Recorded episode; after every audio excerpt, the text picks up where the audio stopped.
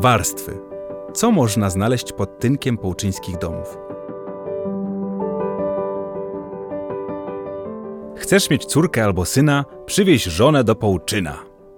Wielu dzisiejszych kuracjuszy pamięta dobrze czasy, gdy tak mówiło się o tym zachodniopomorskim uzdrowisku.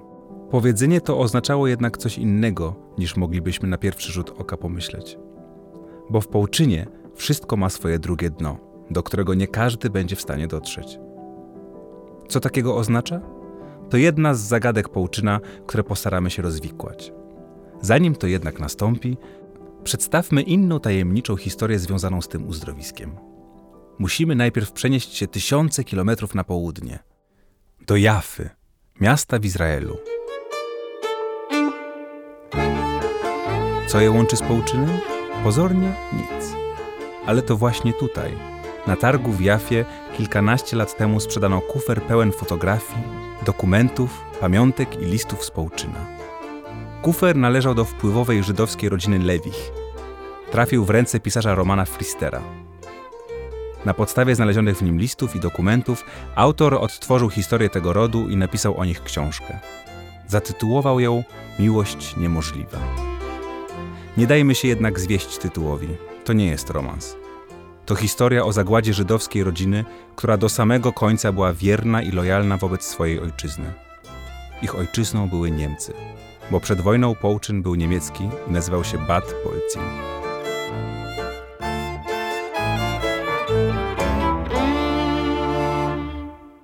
Badania nad historią rodziny Lewich kontynuuje Tomasz Chmielewski.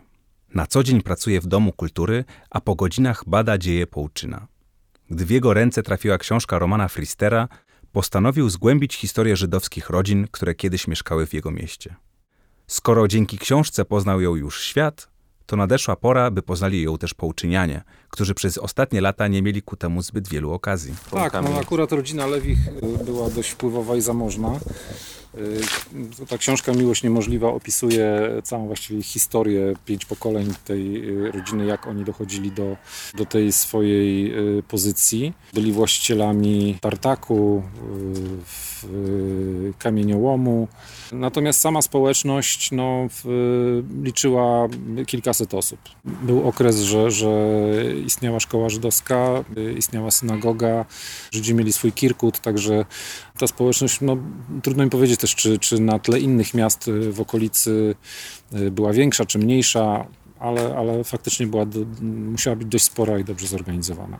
Żydzi stanowili mniejszość w przedwojennym Bad Polzin, a miasto było jednym z najpopularniejszych niemieckich kurortów. Połczyn stał się takim trochę, można powiedzieć, zapleczem uzdrowiskowym e, Berlina, bo to było bezpośrednie połączenie kolejowe, także e, przełom XIX-XX wieku to jest jak gdyby okres takiej największej świetności największego rozwoju Połczyna i te obiekty uzdrowiskowe, które wtedy zostały zbudowane. One jako sanatoria funkcjonują właściwie do dnia dzisiejszego. Ale oryginalne, XIX-wieczne obiekty uzdrowiskowe czy park zdrojowy to nie wszystkie atrakcje Połczyna.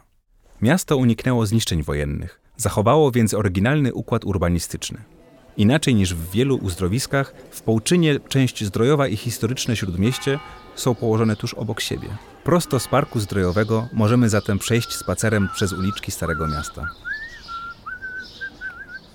Połczyn się tak y, stylizuje na, na kurort w stylu retro, zresztą ma nawet takie hasło promocyjne kurort z duszą. Y, I czy to są te y, latarnie stylizowane na taki angielski klimat, czy właśnie bruk na ulicach, ta estetyka jak gdyby wraca. Nie wszystko jednak z dawnej świetności przedwojennego uzdrowiska przetrwało do dzisiejszych czasów. Całkowitemu zniszczeniu uległa infrastruktura kolejowa, której Połczyn zawdzięczał kiedyś swoją wielkość. Proces rozkładu trwał latami – a zakończył się w 2012 roku, kiedy rozebrano budynek dworca. Dziś jedną z niewielu pamiątek popołczyńskiej kolei jest metalowa pompa kolejowa, którą możemy obejrzeć na rogu ulic Parkowej i Zdrojowej. Cała właściwie e, infrastruktura kolejowa w Połczynie Zdroju została e, zniszczona czy zlikwidowana, bo mieliśmy tory w trzech kierunkach. E, tak jak już wcześniej padło, e, było to ściśle związane z historią lecznictwa uzdrowiskowego, bo pierwsi kuracjusze tutaj e, docierali właśnie koleją. No w tej chwili wszystkie linie kolejowe zostały zlikwidowane, Połczyn jest odcięty od, od kolei. Najbliższa stacja to jest Świdwin albo Białogard, mniej więcej 25 km stąd. W 2012 roku spłonął dworzec kolejowy, który też nie został z, z, odrestaurowany, jest, został rozebrany do gołej ziemi, jest tam właściwie pusty plac. Świetne położenie Połczyna i jego bliskość ze stolicą Niemiec zemściło się na mieście w latach III Rzeszy. Dwa kilometry od miasta, w dzisiejszym sanatorium Borkowo, do którego wiedzie trasa spacerowa z parku zdrojowego, naziści ulokowali jeden z ośrodków tzw. Tak sieci Lebensborn. Ten wątek nazistowskiej ideologii pozornie miał pomóc w zwiększeniu dzietności wśród niemieckich kobiet. W rzeczywistości sprowadzał się do prób wyhodowania idealnych, aryjskich dzieci w zamkniętych ośrodkach, w których trzymano ciężarne kobiety. Niemki no, rodziły i, i były zaopiekowane, jeśli chodzi o, o, taki proces wychowawczy y, młodych prawda, Aryjczyków. W Polsce to co, to, co mogę jakby dodać, taką swoją, swoją opinię, y, panuje takie przekonanie, że mm, w tych ośrodkach y, bardzo wiele y, polskich dzieci było poddawanych zniemczaniu. Były zabierane z polskich rodzin i, i faktycznie takie, takie przypadki się zdarzały. Natomiast y, lwia część tutaj tych y, dzieci, które wychowywały się czy rodziły się w tych ośrodkach, to były dzieci mm, matek niemieckich, ochotniczek, które, które po prostu albo się zgłaszały, albo ich mężowie, nie wiem, ginęli na froncie, ale to, to były Niemki ochotniczki, które państwo im zapewniało jak gdyby taką, taką opiekę i pomagało w tym procesie y, wychowawczym. O tym mrocznym aspekcie historii miasta dzisiejsi połczynianie chcieliby pewnie zapomnieć, ale w powojennym Połczynie Zdroju tradycje uzdrowiskowe były kontynuowane. W 1945 roku niemieckie miasto przeszło we władanie Polskiej Rzeczypospolitej Ludowej, a niemiecką ludność wysiedlono. Mimo to, niemal od razu po wojnie Połczyn uruchomił z powrotem usługi uzdrowiskowe.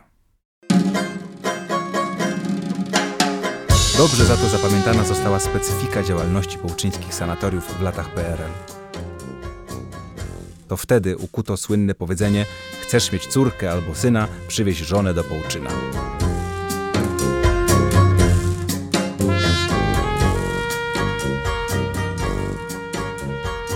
W latach 60. tutaj w tym sanatorium Podhale, które jest nad, nad, amfiteatrem, tutaj powstał ośrodek balneologii ginekologicznej, tak to się nazywa, czyli leczenia chorób kobiecych i niepłodności yy, przy użyciu y, tamponów borowinowych.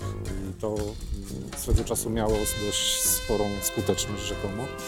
No i wyglądało to tak, że no, po prostu panie, których chciały zajść w ciążę, e, to przyjeżdżały tutaj na leczenie, bo miały jakieś problemy z tym związane.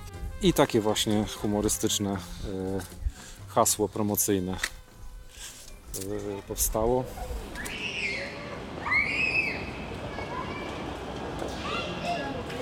Był okres, kiedy uzdrowisko Połczyn w PRL-u zatrudniało około 1100-1300 osób. I uzdrowisko no, jako przedsiębiorstwo państwowe y, też było sporych rozmiarów. Miało swoje szklarnie, swoją piekarnię, swoją nawet y, świniarnię i, i, i y, no, starało się być w dużym stopniu y, samowystarczalne. Ale uzdrowisko to nie jedyna sięgająca lat niemieckich tradycja Połczyna. Drugą z nich jest z całą pewnością browar, znany już teraz w całej Polsce. To, że jego działalność nie upadła po wojnie, zawdzięczamy jego niemieckiemu właścicielowi i mądrej decyzji ówczesnych władz miasta. Dyrektor yy, czy właściciel browaru, Karl Furman, przedwojenny niemiecki właściciel, on jak gdyby był y, przez y, władze polskie, które zaraz po zdobyciu Połczyna, no jak gdyby zatrzymany. On cały czas miał na tyle dużą wiedzę nad tym procesem technologicznym, że można powiedzieć, że był w takim areszcie domowym i nadzorował cały czas ten, y, ten proces produkcyjny. Trafiłem na takie materiały na, na jego temat. No on się cieszył bardzo, y, bardzo taką dobrą opinią. Był takim opiekunem jako, i jako pracodawca, jako szef. Był takim dobrym duchem miasta, angażował się w inwestycje nawet wykraczające poza, poza swoją dziedzinę. W, w momencie, kiedy, kiedy tutaj no, zbliżały się wojska radzieckie i, i polskie i tutaj lokalna niemiecka społeczność no już w obawie przed, przed tym, co się będzie działo, jak te, jak te wojska wkroczą. No, sporo mieszkańców właśnie schroniło się e, w browarze, traktując tego, tego dyrektora jako takiego no, swojego, można powiedzieć, no, ojca opatrznościowego, czy takiego. Szuka, szukali tam po prostu schronienia. Historia połczyńskiego browaru, jak i wiele innych, została odtworzona przez Tomasza Chmielewskiego. Aby opisać przeszłość miasta, Chmielewski zbiera i skupuje stare niemieckie fotografie, pisma, foldery reklamowe poświęcone Bad Polzin.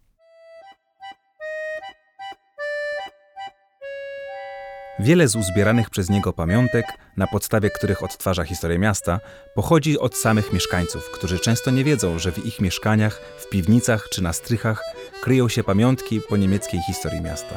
No ja się tak trochę śmieję, że, że czasami bywam dość namolny i się yy, zachowuję jak świadek Jehowy, który tam odwiedza ludzi w domach i za wszelką cenę stara się zajrzeć do, do jakiegoś albumu czy wyciągnąć coś z szuflady. Dzięki Tomaszowi Chmielewskiemu w przestrzeni Połczyna powstała ścieżka edukacyjna Połczyn wczoraj i dziś.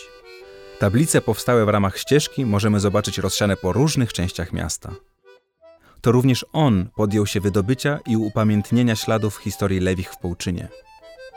Leo Lewi, głowa rodziny, został zamordowany przez Niemców w swoim własnym domu w centrum Bad Polzin podczas Nocy Kryształowej 10 listopada 1938 roku. Tomasz Chmielewski przeprowadził prywatne śledztwo i udowodnił, że rodzinny dom Lewich, choć uznawany za dawno temu wyburzony, nadal stoi w samym centrum Połczyna, tuż obok Parku Zdrojowego. Dawny dom Lewich to opuszczony budynek, który możemy zobaczyć idąc ulicą Zdrojową od Parku Zdrojowego w kierunku wschodnim. Pod budynkiem, w cieniu wysokiego drzewa, znajdziemy wmurowaną w chodnik tablicę pamiątkową. To dziś także jeden z niewielu śladów po społeczności żydowskiej, która kiedyś mieszkała w Połczynie.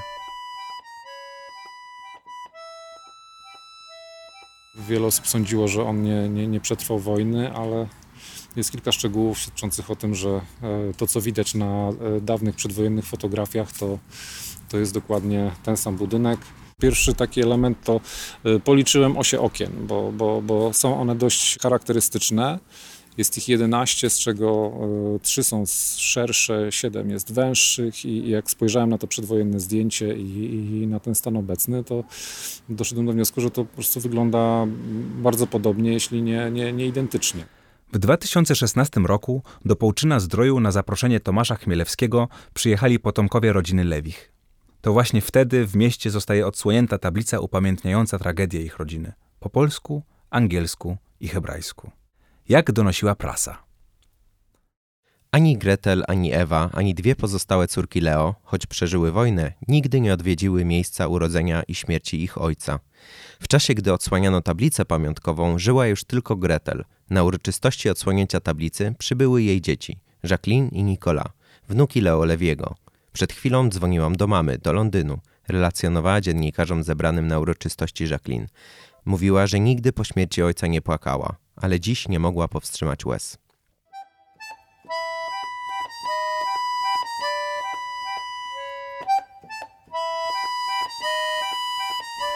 Podcast został stworzony przez Towarzystwo Krajoznawcze Krajobraz w ramach projektu Słuchowisko Uzdrowisko. Projekt został zrealizowany ze środków Muzeum Historii Polski w ramach programu Patriotyzm Jutra. Autorem scenariusza jest Jan Mencfel. Specjalne podziękowania dla Moniki Proby i Wojciecha Oleksiaka za montaż i opiekę merytoryczną oraz Pawła Dudziaka za pomoc w realizacji nagrań. Oraz specjalne podziękowanie dla studia Cafe Ole. Dziękujemy mieszkańcom i miłośnikom uzdrowiska, którzy z nami rozmawiali i wystąpili w podcaście. Czytał Adam Habiera i Paweł Dudziak. A co do tego, jak w Połczynie jest dziś, na koniec oddajemy głos kuracjuszkom. Może ze względu na to, że jest ta korona, to jest takie ograniczenie, ale tak, tutaj są. Pod kasztanem jest, Pod są kasztanem tutaj jest. potańcówki. potańcówki. Byłyśmy raz. I bębnie aż uszy więdną, bo to nie jest sładziweczka do laseczka. Do... Ale nie, nam Tylko się bum, podoba. bum, bum, to Bo są ale- takie, pio- nie, nie ma tak. Na przykład tak jak my byliśmy raz w sobotę. Ale to jest cały w sumie czas- typowo te piosenki są takie, jak to się mówi, do naszego wieku. Co były kiedyś. y, Ale za no. dużo jest tej, tej, jak to się nazywa, disco polo, za dużo. Disco Ale to polo. ludzie lubią, no. No, zależy kto ma jakiej miłości. Nie no, taka i piosenka. O, była piosenka, co ja z moim mężem jeszcze za panienkę chodziłam. A co to za piosenka? A właśnie sobie nie mogę przypomnieć, ale tutaj...